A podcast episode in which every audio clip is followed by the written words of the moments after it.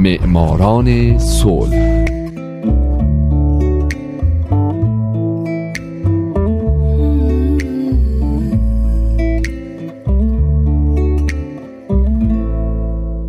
امروز یک شنبه است. اینجا رادیو پیام دوسته و حالا نوبت می‌رسه به معماران صلح.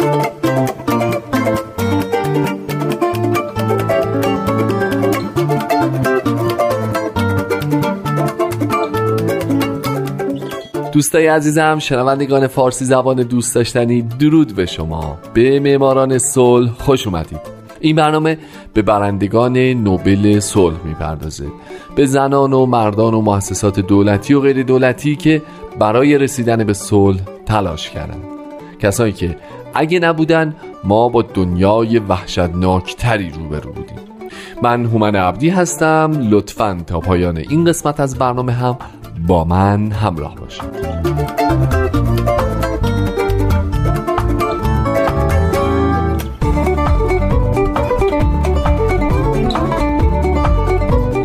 این هفته سال 2011 الن جانسون سیرلیف قسمت چهارم و پایانی.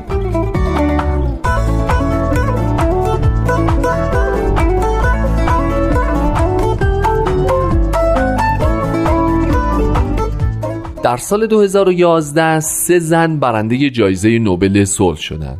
توکل کرمان از یمن، لیما گبوی و الن جانسون سیرلیف هر دو از لیبریا. من تو این هفته برای چهارمین و آخرین بار به سیلیف خواهم پرداخت. اگه یادتون باشه من هفته پیش به جریان انتخابات ریاست جمهوری تو لیبریا پرداختم و بهتون گفتم که او برای بار دوم تونست به این مقام دست پیدا بکنه. همچنین به طور تقریبا کامل به کارهایی که چه در دوره اول و چه در دوره دوم ریاست جمهوریش برای کشورش انجام داده بود پرداختم. یکی از کارهای جالبی که او در این دو دوره انجام داده این بود که فقط از حزب خودش وزرای کابینه رو انتخاب نکرده.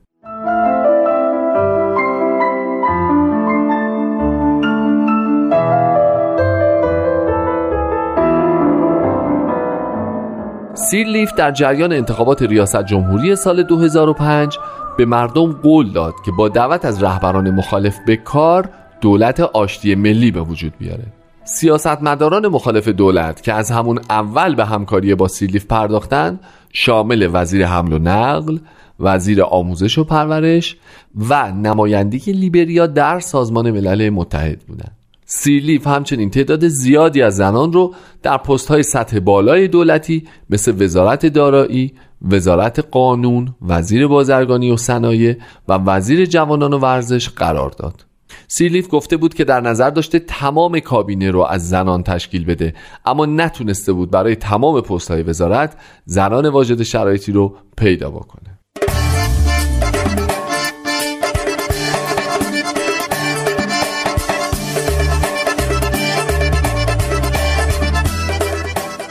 یکی دیگه از قولهایی که سیلیف به مردم کشورش داد این بود که فساد تو دولت رو به هیچ وجه نپذیره و باهاش مبارزه بکنه. با وجود این منتقدا معتقد بودند که فساد همچنان در دولت سیلیف باقی مونده. وزیر اطلاعات دولت لیبریا در سال 2008 به دزدی بیش از 200 هزار دلار از بودجه دولت متهم شد. همچنین وزیر امور داخلی برادر سیلیف در سال 2010 بودجه مربوط به توسعه شهرستانها رو کلا تصرف کرد. خود سیلیف اعتراف کرد که فساد در دولت هنوز باقی مونده و اشاره کرد که مبارزه با این فساد موفقیت آمیز نبوده زیرا نیازمند اصلاحات اقتصادی سیاسی از طریق قانونگذاریه.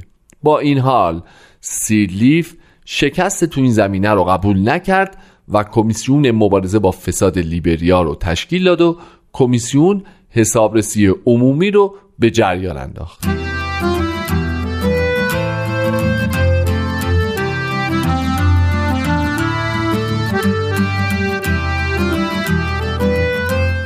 سیرلیف به خاطر مقابله با فساد تو دولت کل اعضای کابینه خودش رو در سوم نوامبر سال 2007 از سمت خودشون برکنار کرد و قول داد در اسرع وقت دوباره کابینه رو تشکیل بده. او اظهار کرد که این کار رو برای این کرده که دولت خودش رو از محدودیت ها و تعهدات موجود آزاد بکنه و اون رو برای آخرین سال ریاست جمهوری خودش آماده بکنه. البته منتقدان می‌گفتن که این حرکت به خاطر بالاتر بردن شانسش در انتخابات مجدد با نشون دادن مبارزه با فساد تو دولت صورت گرفته بوده. در اوایل دسامبر سال 2007 سیرلیف کابینش رو به طور کامل بازسازی کرد و هفت نفر از 19 وزیر رو تغییر داد. سیرلیف کل اعضای دیوان عالی کشور رو هم تغییر داد و تمام پنج کرسی دادگاه رو به قضات جدید واگذار کرد.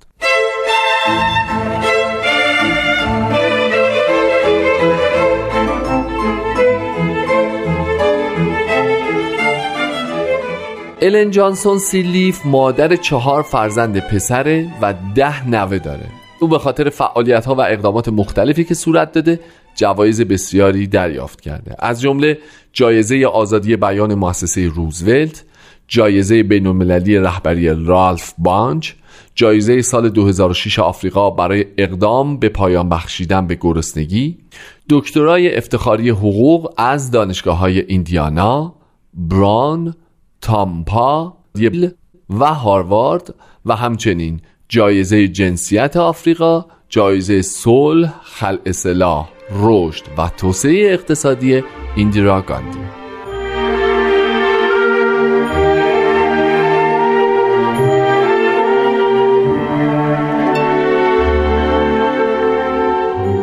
اما مهمترین جایزه ای که الن جانسون سیلیف در زندگیش کسب کرده مسلما نوبل صلح. در سال 2011 رئیس کمیته نروژی نوبل با انتشار بیانیه ای اعلام کرد که سه زن مشترکاً به علت تلاش های بدون خشونت و مسالمت آمیز خودشون برای تأمین امنیت و احقاق حقوق زنان جایزه صلح سال 2011 رو دریافت خواهند کرد. رئیس کمیته نوبل صلح اینطور گفت که ما نمی توانیم به دموکراسی و صلحی پایدار در جهان دست یابیم مگر آنکه زنان نیز مانند مردان از فرصتهای یکسان در تأثیرگذاری بر تحولات در همه سطوح جامعه برخوردار باشند. سیلیف 72 ساله در سال 2005 هنگامی که به عنوان نخستین رئیس جمهور زن آفریقا انتخاب شد کاری بزرگ انجام داد.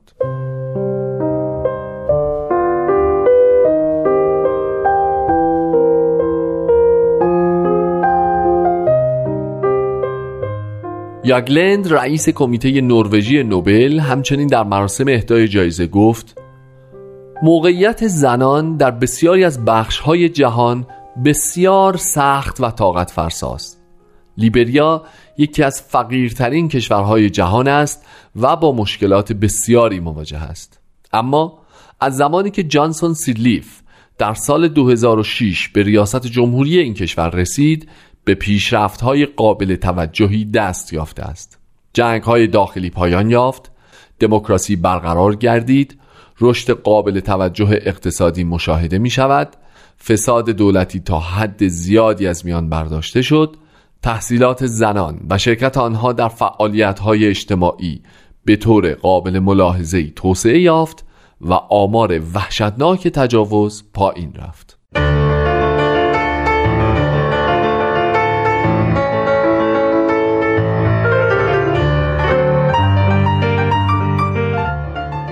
الن جانسون سیلیف هم در سخنرانی خود هنگام دریافت جایزه اظهار داشت. امسال کمیته نوبل سه زن را به خاطر تعهدشان به ایجاد تغییرات و به خاطر تلاششان برای ترویج حاکمیت قانون و دموکراسی در جوامعی که دستخوش ناآرامی ها هستند برگزیده است. ما دو نفر زن لیبریایی امروز این صحنه را با خواهر یمنی خود که از جهانی شدن این مبارزات حرف می‌زند شریک می‌شویم.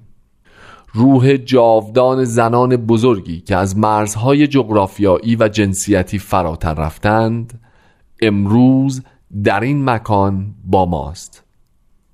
از مادر ترزا گرفته تا آنگ سان سوچی و همینطور رگو برتا مونچو جودی ویلیامز شیرین عبادی و وانگاری ماتایی. من همینطور خاطره زنان بیشماری را گرامی می‌دارم که تلاش ها و فداکاری هایشان هرگز برای مردم شناخته نشد. اما آنها با مبارزات پنهانی و بی صدای خود دنیای امروز ما را شکل دادند.